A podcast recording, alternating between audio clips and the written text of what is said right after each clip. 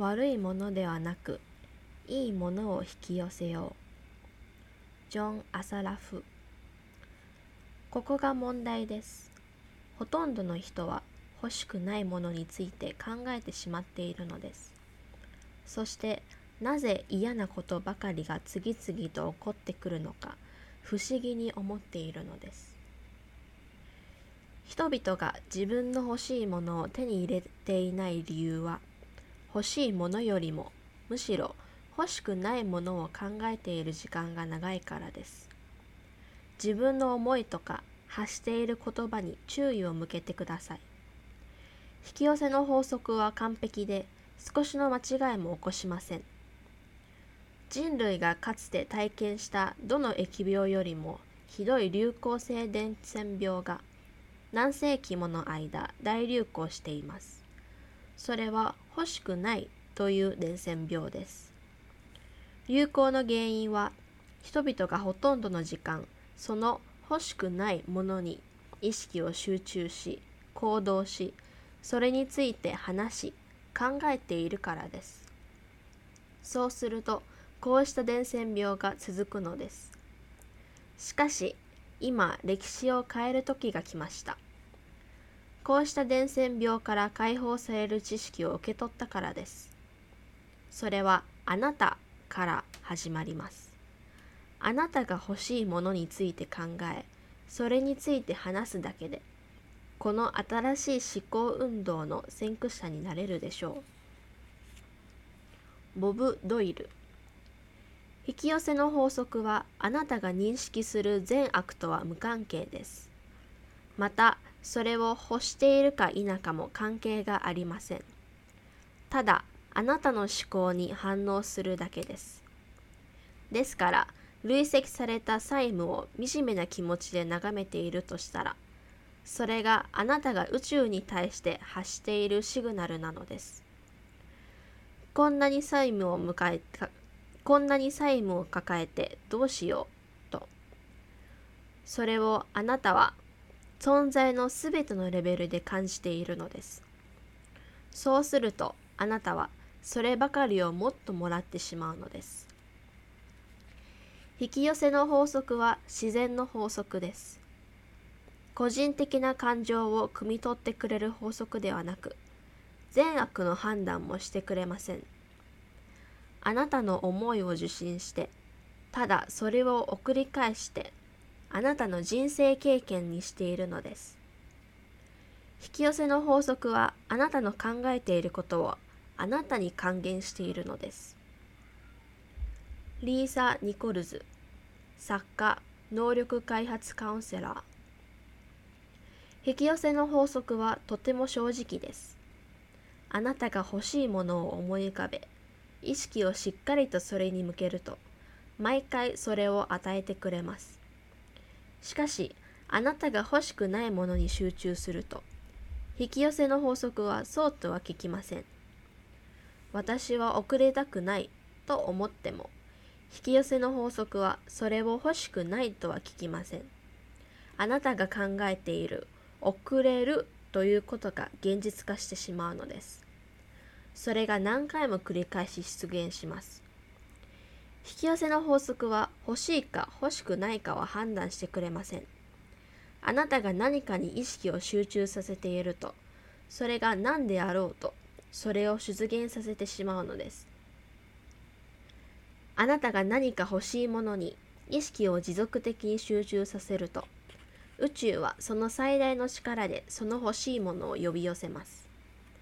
残念なことに否定形かどうかまで引き寄せの法則は判断できません否定形の表現をしてもそれを引き寄せてしまうのです否定形の言葉を発しても引き寄せの法則は次のように解釈します。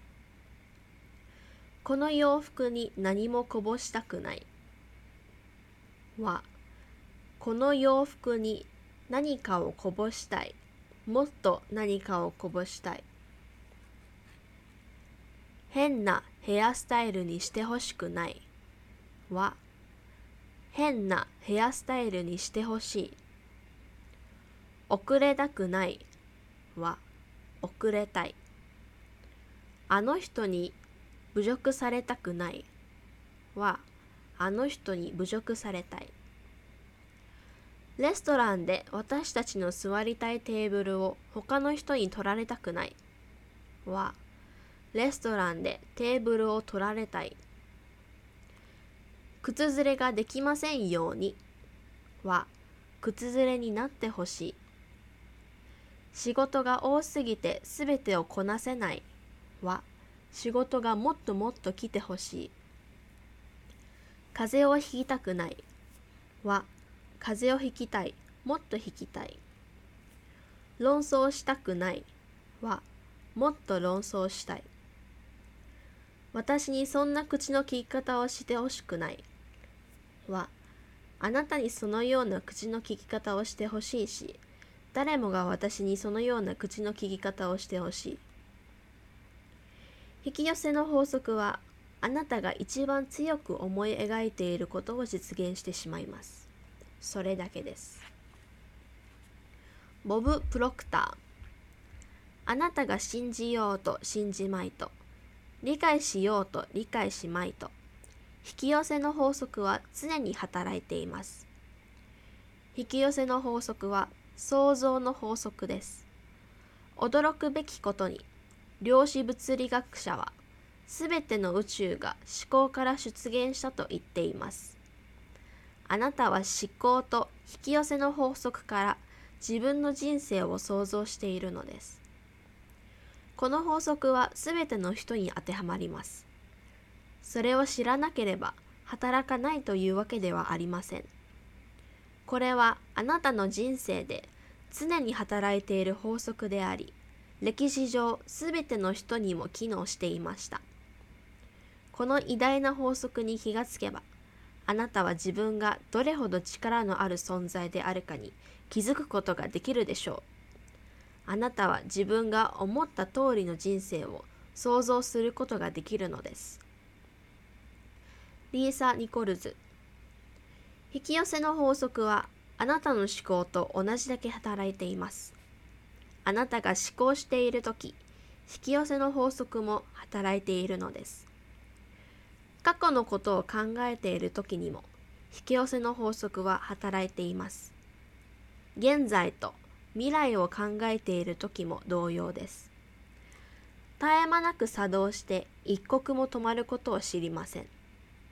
あなたの思考が絶え間なく活動しているように永遠に働いているのです。私たちは意識しているか否かにかかわらずいつも思考しています。誰かの話を聞いたり話しかけてたりしている時も思考しています新聞を読みテレビを見ている時も思考しています。過去を思い出している時も未来のことを考えている時も思考しています。運転している時も朝支度している時も思考しています。思考しないのは眠っている時だけです。しかし睡眠直前の思考に対しても引き寄せの力は働きます。ですから、眠りに入る瞬間は、どうぞ素晴らしいことを考えてください。マイケル・ベルナルド・ベックウィズ想像はいつも起きています。人が何かふと考えた時でも、だらだらと考えている時でも、想像は起こっています。そしてその思考から何かが出現しつつあるのです。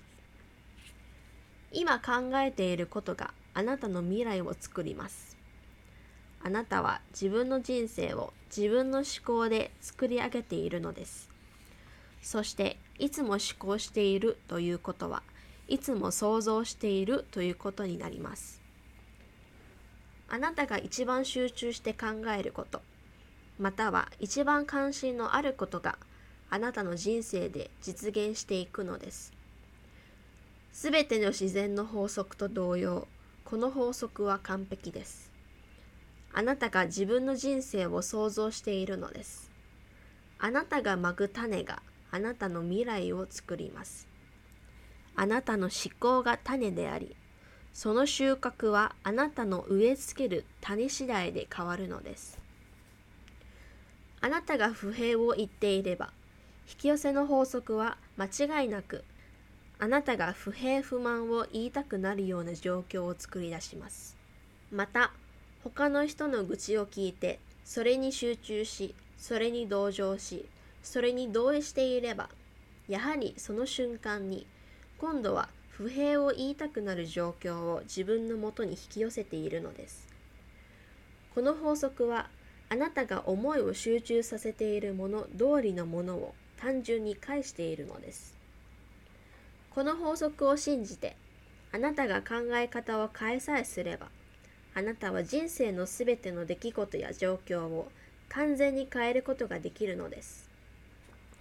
ビル・ハリスセンターポイント研究所の創設者教師ロバートという学生が私の講義をオンラインで受講していました。だから彼は私に E メールを送ってくることができましたロバートは同性愛者でした彼はメールで自分の惨めな現実を説明しました彼は職場では同僚にからかわれ、いつもひどい扱いを受けていました。通りを歩いていると、同性愛者を嫌う人々に何かと嫌がらせをされました。彼はコメディアン志望でしたが、マイクの前で漫談の仕事を始めると、みんながヤジを飛ばしました。彼は同性愛者であるが、故にいつもいじめられていたのです。彼の人生は悲惨でとても不幸でした。そこで私は彼に、あなたはいつも自分に起こる嫌なことばかりに焦点を合わせているよ、と指摘しました。彼が送ってくれたメールを彼に返信し、読み返すようにと言いました。それを読み返してみなさい。あなたは否定的なことばかりを私に書いているじゃないか。それもかなり情熱を込めてね。強い感情を伴って意識を集中させると、もっと嫌なことが起きてしまいますよ。と助言しました。それ以降、彼は自分が心から起きてほしいと思うことを念じるようになりました。一生懸命それを実行したのです。その後、6週間から8週間の間に起きたことはまさに奇跡でした。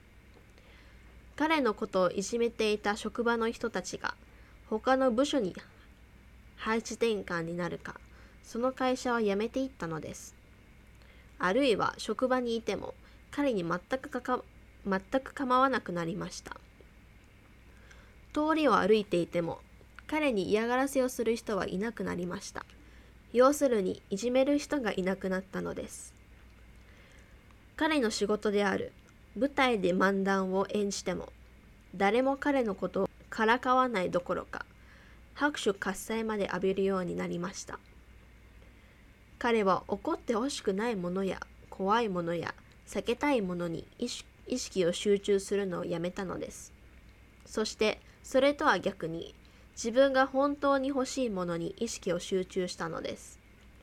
すると彼の人生は全ての面において劇的に変わったのでした。